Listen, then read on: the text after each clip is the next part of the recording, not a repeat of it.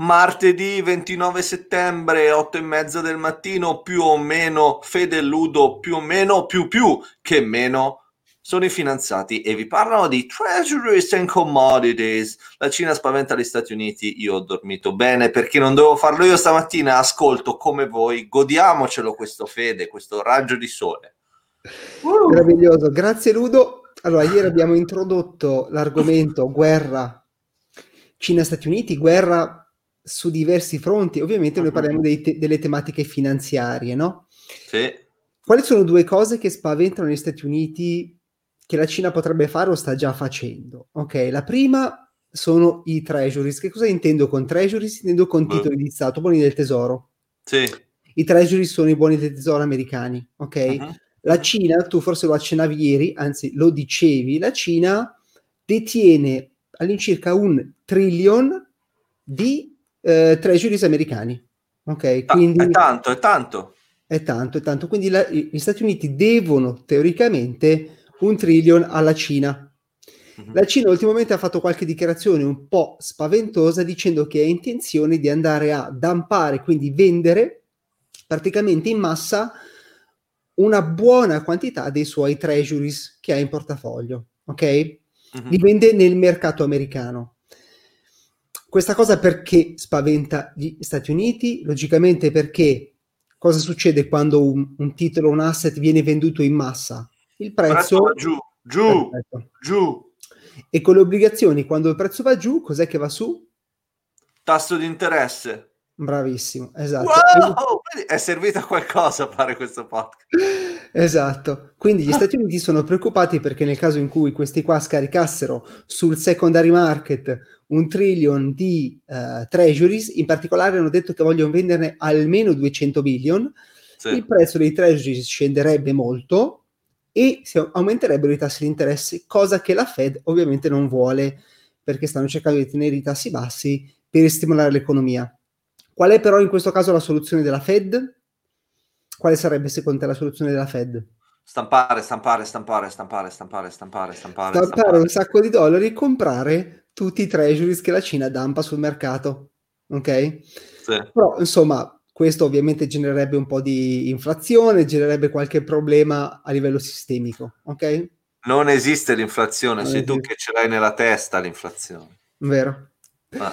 Quindi la prima cosa dicevamo i treasuries, quindi la Cina ne ha un sacco, vuole vendere 200 billion, li vende sul mercato, gli Stati Uniti intervengono a gamba tesa, monetizzano il debito comprando questi treasuries con denaro fresco appena stampato.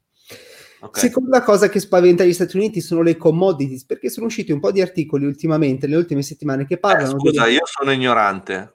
Cosa sono le commodities? Ah, sempre queste domande che mi fai. Commodity per, però sono dei, diciamo, sono dei beni tra loro sostituibili. Per okay. cui, tipo, un, um, un'oncia d'oro equivale ad un'altra oncia d'oro, un litro di latte equivale ad un altro litro di latte. Sono beni che tra loro sono, uh, c'era un termine economico, non sostituibili, ma fungibili. Fungibili, fungibili. Fungibili. E tipo, un fede non è sostituibile, non, non sei sono, una commodity. Non sono una commodity, no, esatto. Okay, Però un vabbè. chilo di rame, un chilo di zinco sono commodity in quanto sono fungibili tra loro. Okay? Va bene, yes. Allora, la Cina ultimamente sono usciti articoli che dicono che è pronta a comprare un sacco di commodity. Mm-hmm. Che è successo? Sei svenuto? No, ho scritto un commento, scusatemi, intrometto, è incredibile la ricchezza di quella a destra. non ci credo. Chi è che l'ha scritto? È un mio amico. Lo metto, lo voglio mostrare. Guardate. Sì, ciao Umberto, grazie. È vero, non posso negarlo. Eh, avevo detto la ricchezza. La ricchezza. Perché è così, è così. Eh, dai, conosce. Sono distratto, sono distratto. allora, eh, commodity, commodity, la Cina compra yes. commodity? Sì. Eh, qual è il problema? Perché questo spaventa gli Stati Uniti? Perché gli Stati Uniti sono spaventati se la Cina dice che compra commodity tipo zinco, rame, ehm, eh, petrolio, oro, Perché argento. Fa salire il prezzo? Il prezzo va su? Esatto. Praticamente, pra- e gli Stati Uniti sono un paese sono un paese importatore e non esportatore. Ok? Uh-huh. Quindi che cosa succede? La Cina dice che vuole andare a vendere questi treasuries agli americani. Con questi soldi, che cosa fa? Compra commodities, quindi oro, zinco, rame, argento. Due sono le possibilità, ok?